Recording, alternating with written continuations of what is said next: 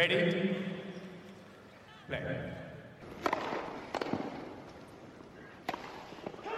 Merhabalar, Raket Servisi hoş geldiniz. Ben Gökalp. Ben Anıl, merhaba. 2 hafta sonra geri döndük. Artık her sefer söylediğimiz gibi sezonu yavaştan kapatıyoruz. Bu sefer gerçekten kapanıyor. WTA finalleri oynanacak mesela bu hafta. Bizim ne zaman kaydediyoruz? 30 Ekim Pazar kaydediyoruz. 31 Ekim'de de WTA finalleri başlayacak. Erkeklerde kapalı sert kort turnuvaları tam gaz devam ediyor. Masters'a girilecek. Bunlara girmeden önce tabii 2 hafta önce bomba gibi bir haber düştü. Bu programı onunla açalım. Simona Halep'in verdiği bir örnekte yasaklı maddeye rastlandı ve lisansı askıya alındı. Biz de bir şoka uğradık herhalde. Hiç beklenmedik isimlerden biri olduğu için. Sen de başlayabiliriz. Oldu yani böyle biraz ve hayır olamaz modu oldu. Evet aynen. Hala 9, belirsizlik. 9 gün olmuş. 21 Ekim'de haber duyuruldu. Simona Halep'in lisansının askıya alındığı haberi. Amerika Açık'taki testi pozitif çıkmış. Maddenin adı Roxadustat. 2017'den beri yasaklı maddeler listesindeymiş. Yani yepyeni bir madde değil. Hani 2022'de çıktı gibi şeyler gördüm. Öyle değil, 5 senedir listede olan bir madde. Halep 7 Ekim'de bilgilendirilmiş. 21 Ekim'de de bize duyuruldu, yani halka duyuruldu. Ardından hemen Halep zaten o gün açıklama yaptı. Bugün hayatımın en zor maçı başlıyor. Gerçek için savaşacağım demiş. Böyle göze batan, ön plana çıkan diyeyim bir iki şey de var. Çok inanılmaz az seviyede rastlanmış yazmış o kendi açıklamasına. Hile yapmak hayatım boyunca aklımdan bir kez bile geçmedi. Böyle adil olmayan bir durum karşısında şaşkın ve ihanete uğramış hissediyorum da demiş. Oradaki ihanete uğramış tabii. Nereden kaynaklı diye sorular geldi. Aynen, hem öyle sorular geldi hem de Darren Cahill uzun süreler çalıştıkları ama şu anda çalışmadığı Darren Cahill upuzun bir Instagram postu yayınladı destek olmak için. Bunu Simona'nın bilerek almış olma ihtimali 0 diyor. Yani adam çok net konuşmuş. Biz doping test metodlarına da inanıyoruz ve Simona çok adildir. Karşısındaki insanların da kendisine test edilmesini hep istiyordu. Bir şey alırken 1, 2, 3 defa soruyordu. Bunda emin miyiz bir şey olmadığına diye diyor. Aynı zamanda Patrick Mouratoglou Simona'nın yanındayım %100 diye bir hikaye koyunca, bir de böyle o Halep'in ihanete uğramış hissediyorum lafı da görününce insanlar tabii Patrick Mouratoğlu'nun üzerine bir düşünmeye başladılar. Çünkü bu sene çalışmaya başladılar ve böyle bu oldu. Şey çıktı ilk defa. Ve bu oldu. Mouratoglou bir kendine geldi birkaç gün sonra. O da bir post paylaştı. Post değil ama story, bak. Bence arada fark var. Sonra ondan sonra posta paylaştı. Hani o zaman onu ben kaçırdım. İşte Halep'le uzun süreler çalışmış insanlar ona destek mesajları vermişler. Onlara çok teşekkür ederim. Ben 30 yıllık kariyerimde hiç böyle bir şeyle karşılaşmadım. Tamam. Diye evet. Giden bir paylaşım ve Halep'in Simona'nın yanındayım %100 diyor. Çok kısa bir Mouratoglou gıybeti yapıp asıl konu Halep'e geri dönelim. Evet. Halep'in 7 Ekim'de haberi oluyor. Muhtemelen yani, Mouratoğlu'nun da 7 Ekim'de haberi oluyor. Muhtemelen onun da oluyor. 12 Ekim'de Mouratoglou ben Simona'dan izin aldım. Yeni yelkenlere açıyorum şeyimi. Yeni ufuklara yelken açıyorum ve Holger Rune ile çalışmaya başlıyorum diye bir paylaşımda bulunmuştu. Yani Rune ile çalışma kararı bu haberi bile bile yapılmış. Bu da böyle bir adam diye. Ve Gökalp ya bak şimdi tekrar baktım sen öyle deyince, ben şu anda Patrick Mouratoğlu'nda en azından Instagram'da post görmüyorum. Evet, belki yani de. Yani story olarak atmış onu muhtemelen ve onun üstüne çok şey attığı için de kaçmış olabilir. Ama işin o Mouratoglou tarafı. Halep için tabii çok zor bir durum. İnanılmaz garip bir sene onun için. Bunu zaten toparlayanlar olmuş. Evet. Senenin başında tenisi bırakacağını düşünmüş. Onu sonradan paylaşmıştı. Patrick Mouratoglou ile çalışmaya başlıyor. Wimbledon'da bir panik atak geçiriyor. Ondan sonra bütün takımını değiştiriyor tabii Mouratoglou ile beraber. Toronto'da şampiyonluk ilk ona dönüyor. Amerika açıkta ilk turda mağlubiyet Darya Sinigur'a karşı. Ve çok alakasız bir şekilde birisi paylaşmış. Onu ben tamamen gözden kaçırmışım. Teniste wooden spoon diye bir şey var. Böyle yenildiğiniz yenilirse diye gidiyor. Halep wooden spoon olmuş Amerika açıkta. Yenildiği yenilmiş ve en son Jabeur'e kadar gidiyor böyle. Saçma sapan senesi böyle bitmiş oldu. Bir de bu arada zaten sezonu kapattığını açıklamıştı. Burun ameliyatı olacağım falan diye. Şu anda tabii gerçi iş... Ona bilgi gelmeden önce bunu paylaşmıştı. Yani... Evet. Pozitif test gelmeden önce açıklamış bunu. Yani bunun onunla alakası kesinlikle yok. Bu şu anda tabii Halep karşı çıkacak buna. Kesin bir karar yok. Sadece lisans askıya alındı. Genelde burada karar var sanılıyor. Biz ne yazık ki Çağla'yla bunu çok yakından öğrenmek zorunda kaldık geçen sene. Şu anda o itiraz edecek ve bakacağız ne olacak. Karar henüz bilinmiyor. Ceza var mı yok mu, o zamana kadar askıda. Ve bu süreç Çağla'dan da maalesef bildiğimiz üzere uzadıkça uzayabiliyor ve adaletin tecelli etmesini o konuda kurumlarda uzatmak için sporcunun çok yanında durmuyorlar. Tam tersi biraz karşısında duruyorlar. Çok zorluk çıkarıyorlar. Hani Halep örneğinde bu nasıl olacak? Ne kadar sürecek? Merakla bekliyoruz. Umarım bu konu aşılır. Ama yani Gökhan, ben de açıkçası hani duyduğumda Halep'in böyle bir konuda bir şey yapma olasılığını yani çok çok çok düşük görünüyor. Yani turdaki oyuncular içerisinde say desen doping olasılığı gördüğün 20 isim. Halep aklıma gelmez yani oraya eklemeye kesinlikle. Ve anladığım kadarıyla birçok isim de bu şekilde düşünüyor. Dolayısıyla böyle kamuoyu anlamında aslında kağıt üzerine baktığın zaman işte Romanya hani bu tarz şeylerin bilindiği, geçmişte olduğu yerler, hani Rusya gibi mesela Sharapova dendiğinde ya işte o ekolde böyle şeyler olabiliyor falan filan deniyor. Simona Halep de hiç böyle Romanya ve oradan geçmiş örnekler vesaire gibi şeyler üzerine hiç bakılmadı, düşünülmedi. Çünkü Halep'in kendi karakteri böyle başkası tarafından ona bir şeyin empoze edilme olasılığını çok minimize etti yani. Öyle bir şeye ihtiyacı yok. Kariyerinin öyle bir aşamasında da değil zaten. Hani bilmiyorum, sen ne düşünüyorsun? Bir tek orada herhalde bu sene ilk defa soru işaretleri oldu insanlarda. Empoze kelimesi deyince aklıma hemen o çağrıştı. Yani bu doping şeyinde değil tabii ki, bağlamında kesinlikle değil. Çünkü dürüstlüğünden hiç şüphe edilmiyor Halep'in.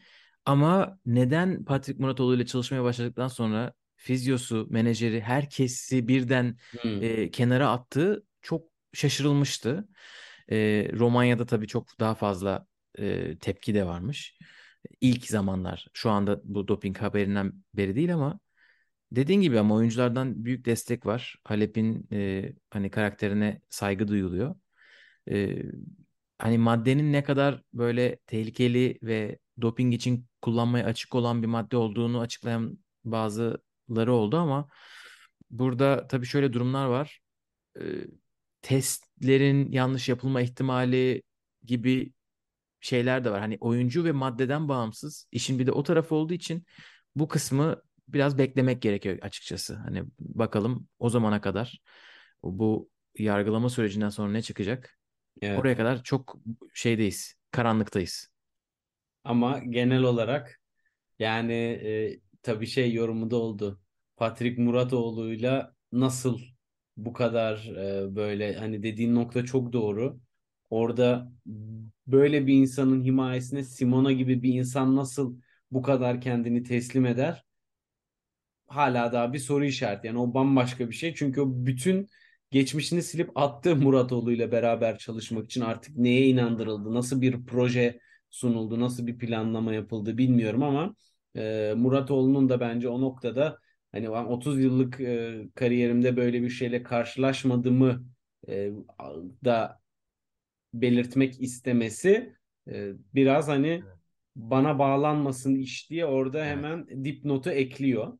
Evet, ki bu reaktif geldi. Hani birkaç gün sonra insanların büyük ihtimalle lafları onun etrafına dönmeye başlayınca o da bir cevap verme durumunda hissetmiş kendini. Evet, Halep için bakalım ne olacak. Talihsiz tabii. Evet. Böyle bir şampiyon kariyerinin bu noktasında. Bir de şeyi düşünmüştür diye düşündüm ben. Sene başında tenisi bırakma fikirleri olan biri. Bıraksaydım da bunlarla uğraşmak zorunda kalmasaydım belki diyordur. Aynen, yani genç, daha tabii birkaç senesi çok rahat var aslında. Tabii. Ama 34 yaşında şu anda sanırım, değil mi? Daha da küçük olması lazım. 30-31 yaşında olması lazım. Bakalım, böyle yıldızlarda işler biraz daha hızlı ilerleyebiliyor. Onun için beklediğimizden çabuk bir karar da duyabiliriz. Yastremska mesela acayip hızlı çözülmüştü beklentiye göre. Bakalım Halep'te. 31 yaşında, doğru söylüyorsun. Bakalım Halep'te neler olacak. Diyelim ve de istiyorsan ATP'ye geçelim, bakalım neler oldu son haftalarda. Fena haftalar geçmedi yani. Hardcore indoor herhalde bu seneki kadar heyecan dozu yüksek ve güzel maçlar çok izletmemişti yani. Ben bayağı keyif aldım. Evet, bu hafta çok güzel bir haftaydı. Bu haftadan önce 3 tane 250'lik turnuva. Bunların şampiyonlarını biz sanırım konuşmamıştık. Bu turnuvalar yeni oynanmaya başladı en son ki bölümde. Antwerp'te Felix Korda'yı yendi. Orada Dominic Thiem yarı final gördü. Stockholm'de Holger Rune Tsitsipas'ı geçti finalde. Rune Sofya'da final görmüştü ondan önce. Burada şampiyon oldu Stockholm'de. Bu ikisi zaten final oynadılar bugün. Geleceğiz, Basel'de de devam ettirdiler formlarını. Napoli turnuvasında da meşhur Napoli turnuvasında Muzetti şampiyon oldu.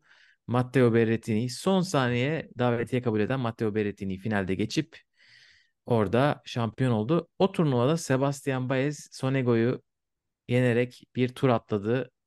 Bunu da kutlarız. Çünkü Sebastian Baez 11 maçlık bir yenilgi serisindeydi oraya kadar. Ne oldu bu çocuğa? Valla o Zverev maçından sonra, Roland Garros'tan sonra nerelere düştü? Ki, şimdi bir toparlanıyor. Hani tabii ki Baez ağırlıklı olarak toprakçı olsa da hani boyu vesaire zaten onun daha toprakta üst düzey olmaya itiyor. Ama sert zeminde de iş yapan bir sürü özelliği var. Çabukluğu ve kort açılarının kullanımı vesaire. Yani öyle ya bu adam toprakçı o yüzden sezonun burasında kötü sonuç göstermesi normal gibi bir durum yok bence esasında. Evet. Bunu bir defa daha konuşmuştuk, hatırlıyorum. Next Gen'de bizi şaşırtmıştı mesela. Çok hızlı Milan kortlarında gayet iyi maçlar çıkarmıştı geçen sene. Bu hafta Felix ve Holger formlarına devam ettiler ve Basel turnuvasında finale yükseldiler. Basel'i Felix kazandı ve 13 maça çıkardı galibiyet serisini. 3 haftada 3 kupa kazandı Felix. Holger Rune'nin de 9 maçlık bir serisi vardı ve son 14 maçın 13'ünü kazanmıştı. 9 maçlık seri son buldu. Tabii Felix'in ilk 8 final kaybını konuşmuştuk zamanında ama raket servisi lütfen bir kenara koyun. Çünkü biz dedik ki bu çocuk genç. 8'de 0 hiçbir şey ifade etmeyebilir ki 5'te 4 yaptı bu sene. 4 final kazandı ve 4 kupa. Herhalde o 8'de 0 unutulmaya başlamıştır bile diye düşünüyorum. Ne dersin? Bir anda aldı götürdü ve müthiş dominant gitti. Yani kazandığı 3 finalde de çok rahat oynadı. Zaten JJ Wolf'a karşı ilk defa böyle bir baskı hissettim filan dedi ama sonra Korda'ya karşı çok rahat oynadı. Rune'ye karşı da çok rahat oynadı. Sanırım finalde karşılaştığı isimlerin büyüklüğü de onu o zaman etkiliyordu. Şimdi zamanla oynadığı rakiplerin de değişmesi onu bu noktada etkiledi. Ve ben Felix'in performansını genel olarak zaten bu kapalı kort boyunca hani skordan bağımsız oyununda eksik diyebileceğin hiçbir şey yok şu anda bu zeminde ve özellikle hani o bahsettiğimiz zamanında ikinci servislerin etkinliğinin problem olması vesaire sezon başında bunu aştı. Sonra tekrar bir o ikinci serviste sallantılar oldu ve kırdırmaya başlamıştı servisleri. Hardcourt indoor zaten servis atma açısından en güzel zemin. Çünkü hani biraz teknik bir konu olacak ama tavanı görüp topu orantılayabildiğiniz için kapalı kortta servis atmak her zaman çok daha kolaydır. ve özellikle bu tarz servisinde sıkıntı yaşayan oyuncular kapalı kortta bunun eksikliğini çok daha az hissediyorlar ve Felix de burada bunu yaşayınca ve hakikaten büyük isimlerin de biraz kenarda kalmasından dolayı müthiş bir momentum yakaladı ve o momentumla hakikaten eksiksiz bir performans gösterdiği Alcaraz maçını gördük. Orada evet, iş çok bambaşka bir noktaya geldi. Hani Alcaraz'da bence biraz bir konuşabiliriz. Bu arada bence şey ekleyelim. Büyük isimler bir kenarda şunu hatırlatmak lazım. Tamam, gösteri maçı ama Laver Cup'ta Djokovic'i yendi Felix. Evet. Davis Cup'ta Alcaraz'ı yendi. Alcaraz ikinci defa yendi. Bu Amerika açıktan sonraki zamanda. Alcaraz değildi tabii Basel'de, yarı finalde. Ama yine de Felix hiç şey yapmadı. Ona kapıyı açmadı. Evet, yani Alcaraz'da onu da bir konuşalım tabii ki. Ama hani Felix'ten konu çok sapmasın. Müthiş şey yaptı.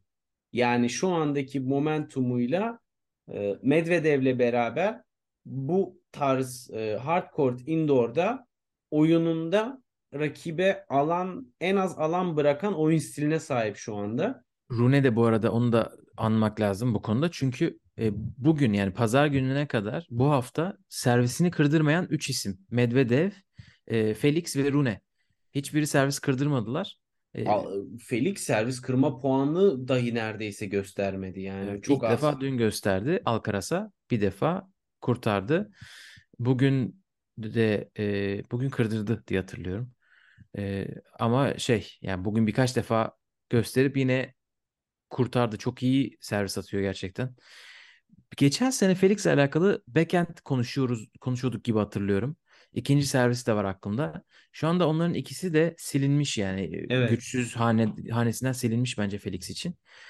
Felix senenin başında kendisine ben gereksiz mağlubiyetler yaşamak istemiyorum gibi bir hedef koymuş. Hani kendimden düşük sıralamalılara karşı hani kazanmamın beklendiği maçları kazanmak istiyorum. Ben de ona baktım. Düşük sıralamalı rakiplere karşı ne yapmış? Geçen sene 31'e 17 %65'lik bir galibiyet. Bu sene %73'e çıkarmış. 8 puan yükseltmiş. 46'ya 17. Onun için onu yapıyor. Bir tek artık herhalde bir sonraki üsttekileri de yenmek olacak. Çünkü Wikipedia'da bu senesine bakıyorsunuz, 2022'sine. Olduğu gibi çeyrek final. Hem Masters'larda böyle arka arkaya 4-5 tane çeyrek final var. Grand Slam'lerde de var. Ama Grand Slam'leri tekrar hatırlatmak lazım. Avustralya açıktaki efsane Medvedev maçı. Roland Garros'ta Nadal'ı 5 sete götürdü. Wimbledon'da da pis bir ilk tur klasik kurası. Onun için bu zaten belki de geliyormuş ama Grand Slam'lerde şansı çok iyi değilmiş. Eşleşmelerin ne kadar kritik olduğunu, ilerleyip o turnuvada ritim bulmak için. Yani seri başı olsan da bazen kısa çöpü çekebiliyorsun. Ama yok, yani ben backhand konusunun kesinlikle kapandığını düşünüyorum. Çünkü yani gücü, hızı vesaire değil, sadece hata oranı da çok düştü. Özellikle çizgi üstünde kaldığı zaman biraz fazla topu, özellikle benim gördüğüm saldırgan oyununda long line paralel backhand'de fileye daha fazla takıyordu. Şu anda orada inanılmaz bir hareketinde bir rahatlama var gibi. Evet. Ve her türlü akıyor o kol. Yani sanki ekstradan böyle bir 2 santim geriye açıyor da oradan sallayıp zamanlamayı müthiş yakalayıp hem hız hem yükseklik kazandırıyor topa. Felix kesinlikle bu dönemin şu anda en çok yükselişe geçeni. Rune konusunda biraz hala konuşmaya çekiniyorum Gökayp açıkçası. Çünkü böyle bir güzel bir dönem oluyor, sonra onun gerisi gelemeyebiliyor. Şu anda o da çok çok iyi bir görüntüde. Tabii Tsitsipas'ı yenmesi önemli, fakat Tsitsipas'ı en çok yenebileceğin zeminde yendi. Hani öyle de bir şey ekleyelim, kapalı sert kort. Ama çok iyi galibiyetler aldı ve kendisi özgüveni açısından müthiş bir şey. Mouratoglou da tabii bunun ekmeğini hemen aldı, bandı yağına, onu da kullandı yine. Evet, yani Holger Rune ile alakalı açıkçası merak edilen şeylerden bir tanesi karakteri nasıl gidecek, nereye gidecek? Çünkü inanılmaz tatlı bir çocuktan birden çirkef bir şımarığa çok çabuk dönebiliyor. Böyle baskı anlarında özellikle. Bugün finalde de ikinci set 5-5'te, ondan önceki sanırım servis oyununda servis kırma sayıları kaçırdı. Sonra kendisi geri düşünce çok büyük stres yaptı ve orada haklıymış, sonradan gördüm ben. Kendi servis atarken servis sayısında arkasındaki reklam panosu değişiyor. Önce siyah oluyor, sonra reklam geri geliyor. Yani sayının orada gerçekten led oynanması lazım. Tekrar oynanması lazım. Evet. Muhammed Layani onu görmüyor ama çıldırıyor. Layani'ye küfürler. Layani diyor ki bana bakmıyorsun bile. Layani de diyor ki sen benimle saygılı konuşursan sana bakarım. Hakemler de biraz kendi yapmaya başlamışlar. Dik durmaya başlamışlar. Onun için de güzel oldu. Güzel bir gösterge oldu ama yani o kendi locasındaki roket takımıyla, annesi ayrı bir karakter. Yanında bir de Mouratoglou geldi. Annesi yetmiyormuş gibi. Ne olacak? Heyecanla bekliyoruz. Miyav. Evet. Miyav demiyor artık. Bravo diyor. Ama Alcaraz'la beraber ben de yeni Federer-Nadal rekabeti getirmek istiyorum gibi röportajlar veriyor. Çok hevesli, çok heyecanlı. Aslında bayağı komple de bir tenisi var. Evet. Ama bakalım nereye gidecek. Yani şu yönü eksik diyemiyorsun. Her şeyi tabii daha yükseltebilir. Evet. Ama gerçekten kişiliği konusunda ben de çok şaşkınım. Bunu nasıl yönetecekler? Çünkü bu oyuna da yansıyacaktır. Kort dışını etkiler, kort dışı kort içini etkiler falan filan. Bir sürü bizim maçı izlerken göremeyebileceğimiz fakat performansını ciddi anlamda ve skorları ciddi anlamda etkileyecek şeylere bunlar böyle bir domino taşı etkisi yaratabilir. Yani yanlış karar vesaire, artık zaten hani çizgi hakemi yok, challenge var, o var, bu var. Yani artık nüanslar üzerine bu kadar sinirleniyorsan 10 sene önce ne yapacaktın sen? Yani hani çok itiraz edecek bir şey kalmadı çünkü ortada. Yani çok ufak şeyler bunlar. Evet. O biraz artık 5-5, 40-40'da maç gitmek üzereydi. Onun da stresi kendini gösterdi veya tabii. Veya bilerek rakibinde temposunu düşürmek veya işte konsantrasyonuyla oynamak için suni atarlanmalarda olabiliyor böyle. Yani benim bunu söylememin sebebi bunun münferit bir örnek olmaması. Holger Rune'nin neredeyse her maçında çizgiyle alakalı hakemle kavga etmesi gibi şeyler ama kendisi sosyal medyada çok aktif. Yazılıma gidecek, hakaret edecek yakında. Kamera çalışmıyor, bozuk. Güzel bir maçta bu arada yarı finalde Roberto Bautista'yı geçti. İkinci sette tiebreak'te 6-2 gerideydi. Yanlış hatırlamıyorsam Holger Rune. Oradan iyi bir dönüş. Carlos Alcaraz öbür yarı finalin kaybedeniydi. Evet. Alcaraz Amerika açıktan sonra tek maç kazanabildi diye hatırlıyorum. Pardon. Bu Basel'e kadar tek maç kazanmıştı. Çok süper gitmiyor. Aklıma ilk gelen şey acaba motivasyon kaynaklı bir şey mi var? Ya da sezon sonu yorgunluğu mu? Ben bir yandan şunu düşünüyorum. Fiziksel olarak çok yorgun. Çünkü Alcaraz'ın oynadığı bütün turnuvalarda, bütün maçlarda yani elini kolunu sallayarak 3-0 aldı dediğin maçta bile çok efor sarf etmesi gerekiyor. Müthiş eforlu bir tenisi ve oyunu var. Çünkü hani Felix maçında da gördük. Servisini kırdıran biri ve karşıda müthiş servis atan biri olduğu zaman çok zorlanıyor. Geri dönüyor. Mesela Cam Norrie maçı aklımda, orada Cam Norrie'ye müthiş psikolojik baskı kurdu. Çünkü çok iyi returnler yaptı. Özellikle iyi birinci servislere yaptığı returnlerle rakibi daha fazla riskli ikinci servislere zorladı vesaire ve öyle birçok mental baskıyla geri servis kırmaları veya zor servisine tutunurken bir anda rakibi kırması vesaire. Çok az oyun oynasa bile oyunlar uzun sürebiliyor. Dolayısıyla bir numaraya da yükselince bence ATP Finals'a kadar biraz vites düşürdüler. Ki bence olması gereken de bu. Yani oynamasa daha normal bence bu arada. Yani bir çok maç yaptı, çok uzun turnuvalar geçirdi ve bir anda geldi bunlar. Yani 3 aylık bir dönemden bahsediyoruz. Bir anda sürekli turnuvaların çeyrek finalleri, yarı finalleri, kupaları vesaire bu seviyelere birden gelince vücutta bir ne oluyoruz demiştir. Evet, bir de çok fazla bir indoor hard tecrübesi yok bu seviyede. Evet. Yanlış hatırlamıyorsam geçen sene ilk indoor hard sezonuydu Hani bu Paris Masters oynayacak. İşte diğer 500'lükleri oynayacak. Hatta Gaston'la acayip bir maç yapmışlardı. Evet. Üzerine bu şimdi geri geliyor. Tabii Alcaraz acayip return'den ekmek yiyor. Ama indoor hard return'ün o kadar olmadığı bir kort olduğu için hani servisinizi kırdırdığınız mı maç 6-3 6-2 gidebiliyor Felix'in ona yaptığı gibi. İyi bir servisçi varsa zaten best of three geçmiş olsun. Evet bakalım Alcaraz Paris'ten ziyade Torino'da ne yapacak onu merak ediyorum. Son 8'de. O da hard court indoor bu arada yani. Artık bundan sonra böyle. Aynen öyle. İstiyorsan Viyana'ya geçelim. Çok güzel turnuva oldu Viyana. Viyana'da Daniil Medvedev şampiyon oldu. Denis Shapovalov'u finalde geçti. Medvedev'in bu seneki sadece ikinci kupası çok acayip. Artık o kadar çok alıştık ki Medvedev'in böyle sezon sonlarına damga vurmasına. Bu sezon tabii onun için de değişik bir sezon oluyor.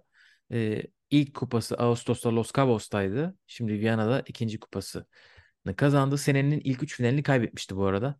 Şimdi 5'te 2'ye yükseltti galibiyet oranını finallerde bu sene için. Onun için de bayağı iyi bir turnuva. Uzun zamandır herhalde bu kadar dominant bir Medvedev yoktu kortta. Yani ben finali izleyemedim ama Medvedev'in hem bu turnuva hem de bir önceki maçlarını değerlendirecek olursak gerçekten hani bu kadar hızlı bir zeminde bu kadar geniş alanı kapatmak inanılmaz bir şey. Yani bunun karşısında zaten çok dümdüz bir oyunu var ve o kadar geniş açıları kapatıyor ki yani inanılmaz bir defans seviyesine ulaştı yine bence ve şu anda bu oyunuyla Torino'nun 1 numaralı favorisi bana soracak olursan. Yani şu an inanılmaz bir momentumda ve bu sert zeminde servis oyunlarını o kadar birçok maçta o kadar rahat aldı ki bugün zorlandı biraz. Bugün o kadar iyi değildi. Şapo da sanırım anladığım kadarıyla iyi bir günündeymiş. Ama hani benim izlediğim maçlarda müthiş rahat. Yine o hani 40 saniyede oyun bitiren tadında servisler atmaya başlamış. Çok çok çok rahat ve özellikle hemen bir bakayım hangi maçtı o. Acayip bir maçını ben not almıştım. Dominic Thiem olabilir. Jannik Sinner olabilir. Sanırım team maçı. Dimitrov'la Basilashvili kalıyor geriye. Evet. Team maçı olması lazım.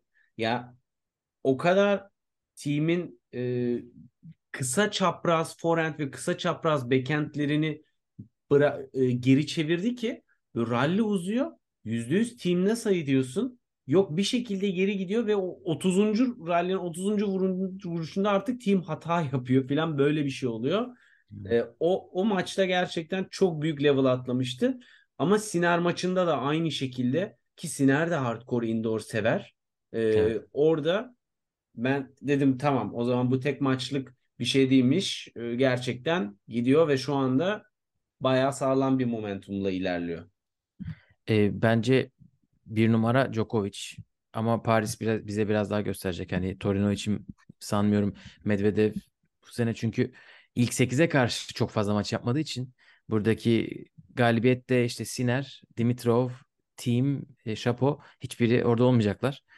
Ama efsaneydi. Birkaç maçta o 2019-2020 Medvedev'i geri döndü modundaydı. Sadece servis performansından değil. Hani Medvedev bu sene kaybettiği maçlarda rakip çok fazla fileye geldiği için kaybettiğini çok gördük. Çünkü çok arkada durduğu için rakip fileye geliyor ve sayıları bitiriyor. Bugün inanılmaz passing shotluk vuruşlar attı. Shapovalov fileye gelmeden bile onun passing shot olduğunu görüyorsun. Çünkü netin neredeyse dışından gelecek paralel winner'lar. Bakalım neler yapacaklar Paris'te ve Londra'da. O ikisini de çok seviyor tabii. Paris'i de Londra'yı da geçen sene final oynamıştı. Zverev'e kaybetmişti. Paris'te de Djokovic'e kaybetmişti. Onun için puanı da var bayağı korunacak. O da ayrı bir stres faktörü. Aynen. Ama kızı olduğu için ayrıca mutlu kendisi. Evet. Eşini adamış. O motivasyonla şu anda bir ekstra oynuyordur. Djokovic az maç yaptığı için ben hala hani böyle bir favori demekle zorlanıyorum. Tabii ki oynadığı zaman. Evet. Ben az maç yaptığı için favori diyorum bu arada. Evet. Genelde Djokovic böyle ya mental ya fiziksel bir ATP finallerinde ne zamandan beri 2015'ten beri kazanamıyor değil mi? Bayağıdır. Sene geri dönüş olabilir onun için kupaya. Bakalım. Sene zaten gerçekten çok değişik bir sene oldu Djokovic için her anlamda. Oraya geçmeden Shapovalov konuşalım istersen. Çünkü tamam. Şapo yokları oynuyordu sezonun ortasında. Nadal'a karşı Roma'da mağlubiyete hasretti. Aynen, o maçtan sonra arka arkaya mağlubiyetler vardı. Sonra Cincinnati ile beraber bir kendine gelmeye başlamış. Burada da finale çıkması gayet iyi bir sonuç. Ne oldu diye baktım. Bu sene içerisinde bir şey var mı hani böyle göze çarpan? Mayıs ayında Peter Polanski'yi artık head coach olarak atamış. Amerika'ya Eugene gelmişti. Onu konuşmuştuk. Ama Eugene Stockholm'de de yoktu gördüğüm kadarıyla. Viyana'da da yoktu. Belki uzaktan çalışıyorlardır ama Polanski ona yetiyor gibi gözüküyor. Çünkü güzel maçlar kazandı. Tokyo'da da yarı finali var. Çoric'i geçti orada. Fritz'e kaybetti. Burada da Taylor Fritz'i, Evans'ı, Çoric'i yine geçip finale yükseldi Shapovalov. Bugün de ilk sette süper oynadı. Güney Kore'de de iyi sonuçlar elde etmişti ama biraz olarak ana tablo olarak zayıf bir ana tabloydu zaten. Hani orada çok da çetin maçlar oynamadı. Dediğin gibi Tokyo iyi bir göstergeydi bir şeyler yapabildiğini ama şu anda burada Viyana'da çok daha özel bir performans gösterdi yendiği rakipler açısından. Fakat tabii ki bence en önemlisi elde ettiği galibiyetlerden ziyade bu kadar formda bir Medvedev'den set alabilmiş olması. Dolayısıyla ondan dolayı zaten Türkiye şu maçı keşke bir bakabilseydim oldum. Çünkü ben açıkçası ya bu maç biraz formalite olur deyip programı ona göre yaptım. İlk set formaliteden çok uzakmış. O kadar güzel oynadı ki bütün hafta servis kırdırmayan Medvedev ilk sette 2 kez servisini kırdı. Shapovalov Medvedev'in. Öyle bir maç ona herhalde bir cesaret vermiştir. Evet. WTA'ye geçelim mi? Geçelim. WTA'de geçen hafta yoktu. Çünkü WTA böyle bir organizasyon. Onun için biz 2 hafta önceki Guadalajara'yı konuşabileceğiz rahat rahat.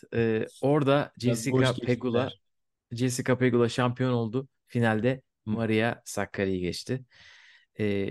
Pegula ilk maçında Rybakina'yı 3 maç sayısı çevirip final set tiebreak'inde yendi.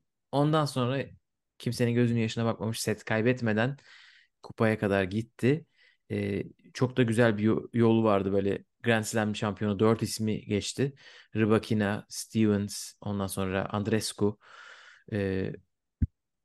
Aklıma gelmeyen biri daha. Madison Keys belki yok. Madison Keys değil. Birisi daha vardı. Maria Sakkari de finalde geçti. Onun için tabii çok önemli. Çünkü finalistlerin ikisinin de WTA Insider'ın güzel bir tweet'i vardı. Birbirlerine o kadar benziyorlar ki 2019'dan beri ilk kupalarını arıyorlar. İkisi de ikinci kupasını arıyor. İkisi de 2022'nin ikinci Masters finalini oynuyor. Yani 1000'lik turnuva finalini oynuyor kendisi için. Burada kazanan Pegula oldu. Tıkır tıkır. Çok da net bir çok tertemiz bir maçtı. Yani Pegula çok domine ederek aldı Guadalajara'yı. Ve işin ilginç tarafı benim dikkatimi çeken biraz daha magazinsel tarafı diyebilirsin. Şu anda Amerika'nın 1 numarası oldu canlı sıralamada. Coco Gauff'un önüne geçti. Ve şeyde de öyle. Resmi sıralamada da öyle. Evet. Ve hani şeyde işte Guadalajara'dan sonra işte 3 numaraya yükseldi. Ve böyle bakıyorum Amerikalı diğer tenisçilerden müthiş bir destek var. Yani o kendi çok seviyorlar. Amerikalı olmayanlar da çok seviyor bu arada. Bayağı böyle kadın tenisçilerin etrafında böyle bir destek şeyi görmek bazen beni şaşırtıyor açıkçası. Evet. Hani Amerikalıların arasında da böyle bir rekabet olabiliyor. Özellikle kadınlarda şu anda daha fazla rekabet var. Erkekler biraz genel olarak ayrıştılar orada. Alt seviye rekabetler var. Ama o yani karakter olarak da Pegula'nın burada çok kendini kabul ettirdiğini ve sevdiğini görmekte çok önemli bir şey. Evet, Świątek burada biraz nereden geldiğini bunu biraz açıklamış. İşte diyor, bir kez diyor yüzüne baktığınızda ona güvenebileceğinizi hissediyorsunuz. Pegula bence öyle bir insan diyor. Bir de Pegula oyuncu konseyinde çalışıyor. Hani oyuncu konseyinde çalıştığı için oyuncularla öyle bir iletişimi de var. Hani çok yardımcı oluyor. Evet. Herkesi dinliyor gibi bir şeyler de söylemiş Świątek. Bir de çok komik bir kadın bence. En son WTA finalleri 8'li fotoğrafına Real Housewives of WTA Beginning October 31st gibi bir tweet atmış. Bayağı komik. Bir de tabii ki Pegula'nın yaşı da var. Genç bir oyuncu değil. Hani 27-28 yaşlarında olması lazım. Hani Ons'la beraber böyle tenisin ikinci baharı gözüyle bakılan eskiden yaşlarda bir anda böyle 3 numaraya kadar yükselmesi de ayrı bir sürpriz bir konu. Ons diyor ki bu sürpriz değil. Çünkü bu sene WTA finallerine ilk defa katılma hakkı kazanan 4 kişi var. Hı hı. Biri Pegula, biri Ons, biri Coco Gauff. Diğeri hangisi acaba? Herhalde Kasatkina. Diyor ki aslında diyor bu Covid'den dolayı sıralamalar donmasaydı zaten biz üçümüz çok istikrarlıydık. Zaten biz geçen sene az farkla kaçırdık. Hani bu sıralama donduğu için biz çok aşağılarda kaldık. Hani olmamız gereken yerden biraz aşağıda kaldık. Şimdi biraz onlar geliyor gibi bir şey demiş. Aslında İlginç bir perspektif. Çok... Tabii yani bir anlamda Ons şey diyor.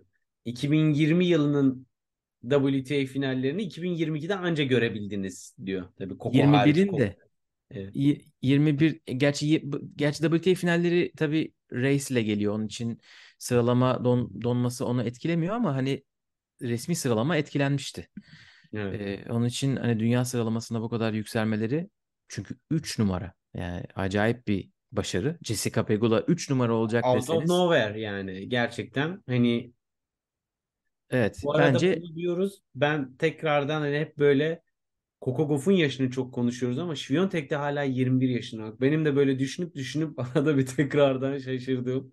Hani şimdi sen şey deyince kesinlikle güvenebileceğiniz biri dedim yani daha 21 yaşında zaten sana birinin kendini güvendirebilmesi daha naifsin. Yani.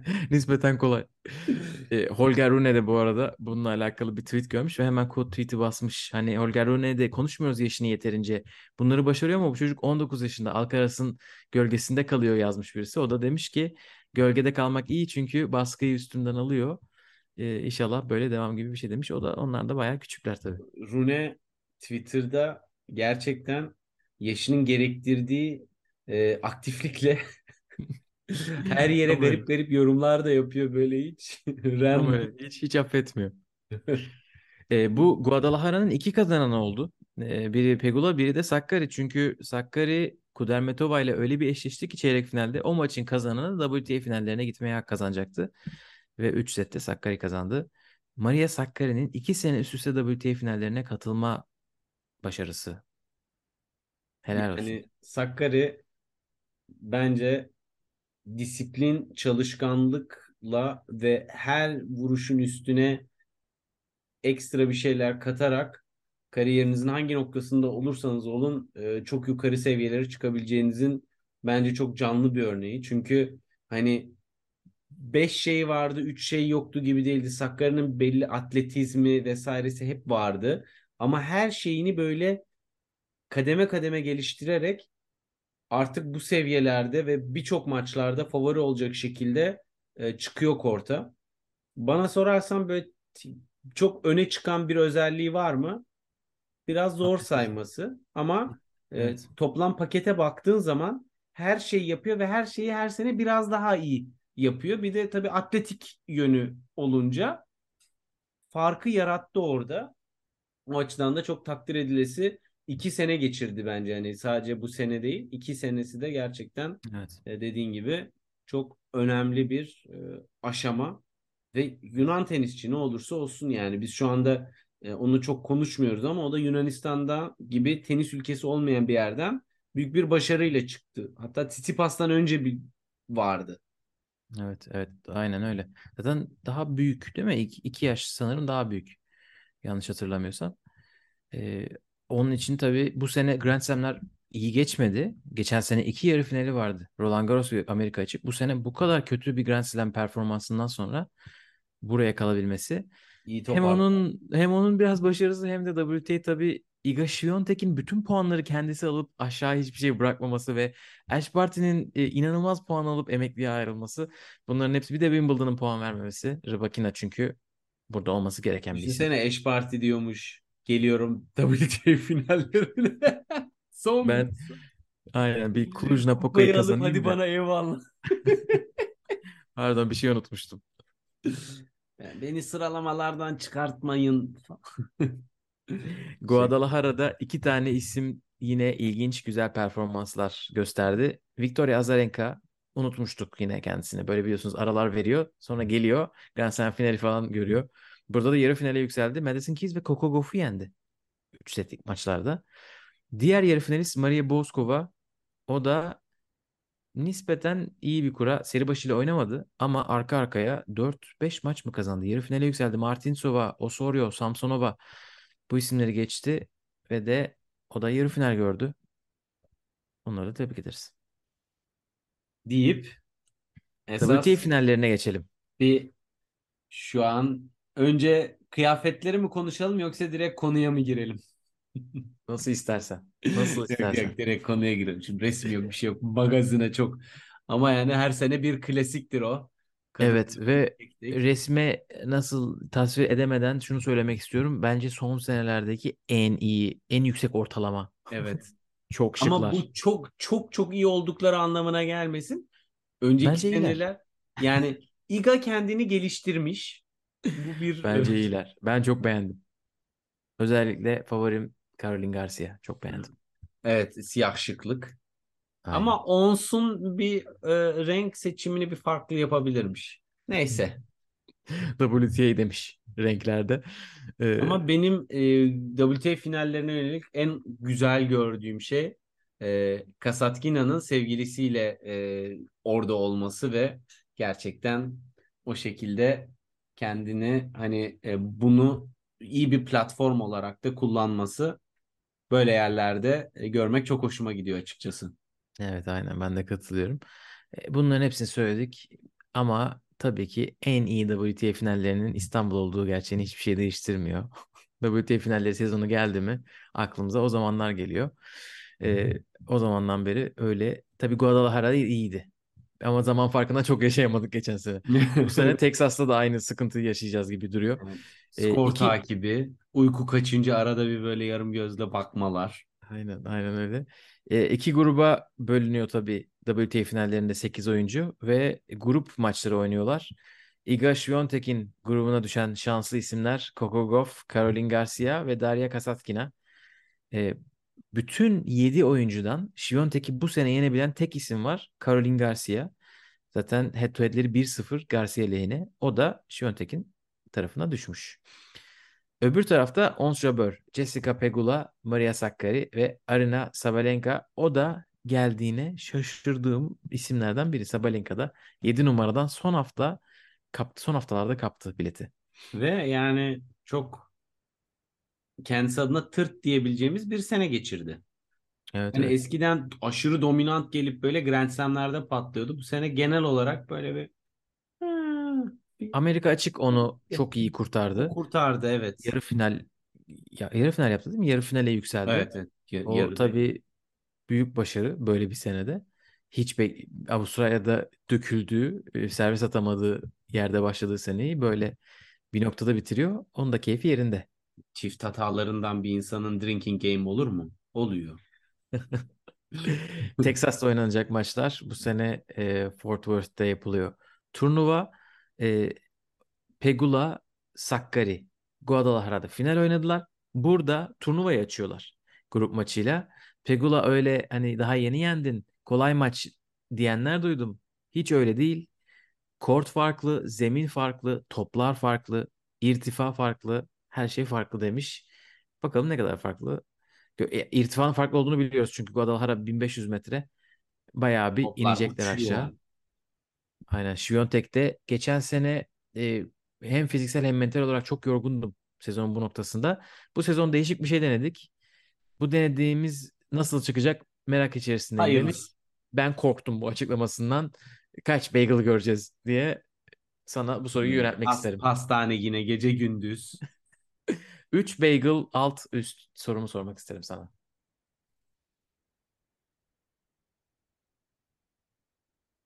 Düşünüyor Anıl. Podcast dinleyenler için. Baget dahil üst diyorum ama sadece bagel alt diyorum. Çok elit bir cevap oldu. Ben de direkt üst diyerek bakalım. Vur. Evet, sen direkt Kasatkina... bagel'ın arasına ne süreceğini düşünüyorsun. Evet, Kasatkina orada onun için çok güzel bir kura olmuş. Coco Gauff bakalım neler yapacak, onu göreceğiz onun tarafında. Diğer taraf biraz daha karışık. Sakkari'nin gruptaki herkese karşı ikişer galibiyeti var mesela. Jabeur Pegula'ya karşı neler yapabilir? Sabalenka demiş ki ben slice vurmayı öğrendim. Jabeur'a karşı bunu hadi uygulayacağım. Espriyle karışık söylemiş tabii ama o taraf biraz daha böyle her şeye açık duruyor. Evet, kesinlikle. Yani özellikle senenin bu zamanı zaten form durumları WTA finallerine hep bir sürprize gebe. Hani Allah kimseye Muguruza'nın yaşattığını yaşatmasın sonrasında hani. O da ayrı bir nokta. Kazanmak da bazen çok iyi olmayabiliyor. Ama hani WTA finallerinde özellikle bence kesinlikle katılıyorum. Çok ortaya karışık bir ortam var. Hani Amerika olması bana sorarsan bir tık Pegula'yı o grupta avantajlı kılıyor. Çünkü Amerikalılar Amerika'da hep iki gömlek daha iyi oynuyorlar turun geneline göre. Bu bir gerçek. Evet, çok büyük bir arenaymış anladığım kadarıyla. 14-15 bin kişilik. Bütün hafta boyunca 30 bin bilet satılmış gibi bir bilgi var. Hani ya hafta içi bomboş, hafta sonu dolu olacak ya da genel olarak nispeten ortalık boş gözüken diyeyim. Yani yine insan olacak tabii ama doluluk olarak çok yüksek olmayan bir kort görebiliriz. Bakalım neler olacak. Ama bakalım. Amerika tabii destekler oyuncusunu. Şansa bırakmaz. Coco da var öbür tarafta zaten. Amerika için güzel oldu. ATP finalleri olsa daha sönük geçerdi orada. Gerçi o işin de pazarlaması ayrı da. Ama bakalım, uykumuz el verdiğince canlı takip etmeye çalışıp sonradan highlightlardan, tekrarlardan, oradan buradan ne koparırsak kârdır. Aynen, bu isimlerin hemen dışında yedek iki kişi var. Biri Veronika Kudermetova. O zaten orada çünkü çiftlerde de oynuyor. Mertens'le beraber ilk 8 takımdan birisi. Diğeri Madison Keys. Onlar yedekler. Coco Gauff ve Jessica Pegula ilk 4'te oldukları yetmiyormuş gibi teklerde, bir de çiftlerde de ilk 8'de turnuvadalar. 2009'da Serena ve Venus'ten beri bunu yapan ilk ikililermiş. Hem teklerde hem çiftlerde son finallere kalmayı başaran ikili.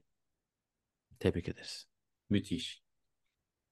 WTA bu şekilde bu hafta. ATP'de krallar geri dönüyor. Paris'te 1000'lik turnuvamız var. Bercy'de. Nadal orada, Djokovic orada. Daha fazla söze gerek yok bence. Evet, yani Nadal ve Djokovic'in olmadığı turnuva çok da prestijli bir turnuva değil şu anda. Bakış açısı olarak onları yenmek, onları aynı turnuvada geçebilmek, ikisinin aynı anda olduğu turnuvada kupaya uzanabilmek şu anda oyuncular için en büyük ve en önemli challenge bence. Dolayısıyla hani Bercy zaten Nadal'ın çok bence özellikle şu anda tercih edeceği bir zemin değil ama katılıyor. Djokovic burada resmen çekici vuracak masaya gibime geliyor. Bakalım. Evet, buranın bir önemi de ATP finallerine katılacak son iki kişinin belirlenmesi olacak. Felix neredeyse garantiledi. %98 orada. Çok böyle spesifik bir senaryo olmazsa, işte Andrei Rublev yarı finale çıkıp Taylor Fritz şampiyon olması gibi bir senaryo olmadığı sürece Felix gidiyor Torino'ya. Rublev ve Fritz'ten birisi de 8. olarak onları tamamlayacak. Bunları da tabii Paris'teki performansları belirliyor. Göreceğiz efendim. Haftaya da onları konuşuruz. Onlar artık Paris sonrası iyice netleşecektir. Aynen öyle. Bu haftanın turnuvaları böyle. Bizden çok kısa haberler. Cumhuriyet Kızları Tenis Turnuvası vardı TED'de. Bu hafta oradaydık. Çağlay yarı finale yükseldi. Çok da güzel bir maç. Yani o geçen haftaki o Portekiz'deki 5 saatlik maratonundan sonra gelip burada maçlar kazanıp yarı finale yükselmesi. 2 numarayı eledi, bir de Şerban'ı eledi. Evet. Şampiyonla kaybetmiş oldu. 3 numara ufak kardeş Kudermetova. O da servisleri ablasını hiç aratmıyor maşallah. Çağla'yı tebrik ederiz tabii. Şu anda iyi bir zaman geçiriyor. Bir çok de iyi. Çok güzel böyle tam tribünü dolduracak kadar çok iyi bir kalabalık vardı. Bayağı da iyi bağırdık, destekledik. Onu da anmadan geçmeyeyim. Muhammed'e buradan selam olsun. Tenis Not. Beraber yan yana izledik. Ya bir de hakikaten geçen hafta o senin dediğin maceralı turnuva hani hem bir günde 2 maç yaptı. Ertesi gün bir daha maç yaptı. Sonra oradan böyle yani İstanbul'a gelmesi, Lizbon'da değildi turnuva yani. Oradan git aktarmalı başka yerlere filan böyle 15-20 saat falan süren bir maceranın sonrasında önce İstanbul'a geldi. Geldiğinin ertesi günü direkt korta çıktı ve orada da tekrar yarı final gördü. 2 yarı final üst üste sert zeminde. Çağla'dan hani en sevdiği zemin toprak. Hani bu bence comeback'ten sonra oyununa ilave ettiği şeylerin etkisi olduğunu da düşünüyorum. Özellikle servislerinin gücü hala aynı seviyede olsa da placement'ında bence çok ciddi iyileşmeler var. Özellikle biraz daha kısa çapraz kortun dışına rakibini atan rakiplere karşı etkinliği daha yüksek servis oyunları yapabiliyor ve bu sayede sert kort olmasına rağmen böyle 2 sette çok maç kazandığı da oldu. Ama tabii Portekiz'deki o 2 maraton maçın aynı güne denk gelmesi, o kadar maceranın ardından çok çok iyi bir gelişme. Tekrardan sıralamalarda yükselmeye başladı ve hani yendiği isimlere bakıyorsun aslında ilk 200 içerisinden birçok ismi yenmeyi başardı comeback'ten sonra. Özellikle ritmini bulduktan sonra ve Cumhuriyet Kızları'nda da çok net galibiyetler elde ederek geldi yarı finale ve orada artık kaybetti. Ama önümüzdeki sene için kesinlikle tekrardan o ilk 200'e girme hedefini gerçekçi görüyorum ben yani olasılık olarak. Evet çok iyi gidiyor. Onun dışında bu hafta turnuva oynayacak temsilciler var tabii ki. Berfu Nant'ta 60'lık bir turnuva oynuyor. Eleme'de ilk turu geçti. Bugün bagel demişken aynen. Berfu çifte bagel yaptı. Rakibine oyun vermemiş. Bergamo'da Cem ve Altuğ eleme oynuyorlar. Bergamo'nun çünkü öyle bir ana tablosu var ki Dominic Stricker seri başı değil. Onun için Altuğ da Cem de eleme oynuyorlar ve bugün 2 iyi maç. Altuğ da Şeper'i geçmiş. 3. set 7-6. Cem Alexander Richard'ı geçmiş. Richard da gayet iyi oynuyor son zamanlarda. Yani Challenger elemesinde Cem 166 numarayla oynadı. Richard 166 numara şu anda. Yani evet. Saçma sapan bir turnuva gerçekten. İnsanlar hani Torino diye yanlışlıkla Bergamo'ya gelmişler. Next Gen Finals'da Milano'da hani o da Bergamo'ya yakın ve bir yerlerde bir hatlar bir karışmış sanki. Ama ben Altuğ'un hani geçen seneki yükselişinden sonra bu sene bir dönem maç kazanmakta zorlanıp ondan sonra İberya bölgesindeki yine yüksek performansının ardından son haftalarda yine tenisini oldukça iyi buluyorum. Hamburg'da bir yol kazası olsa da Cem'in geldiği tekrardan seviye bence çok çok iyi ve hani evet. ilk 150 de çok rahat galibiyetler elde ediyor ve oyunu çok çok akıcı Cem'in de. Hani bu kadar mental zorluklardan ve duygusal badirelerden sonra şu anda Cem gerçekten seviyesine geri geldi ve ilk 200'e tekrardan çok ciddi yaklaşacaktır. İlk 300'e zaten girmek üzere ve bakalım daha kaç turnuva oynayacak. Avustralya'ya kadar böyle 2 güzel turnuva geçirip oralara yaklaşabilecek mi? Zaman yetecek mi? Biraz zor olsa da bakalım görelim modundayız. Altuğ zaten çok güzel puanlarını koruyor. Onu Avustralya açık elemelerinde şimdiden bekliyoruz. Onun koruması gereken puanlar var bu haftalarda. Onun için kritik dönem maçlardalar hepsi. Ergi de Japonya'ya gitti. O öyle bir karar almış. Biliyorsunuz böyle fırsat olabiliyor uzaklara gidince.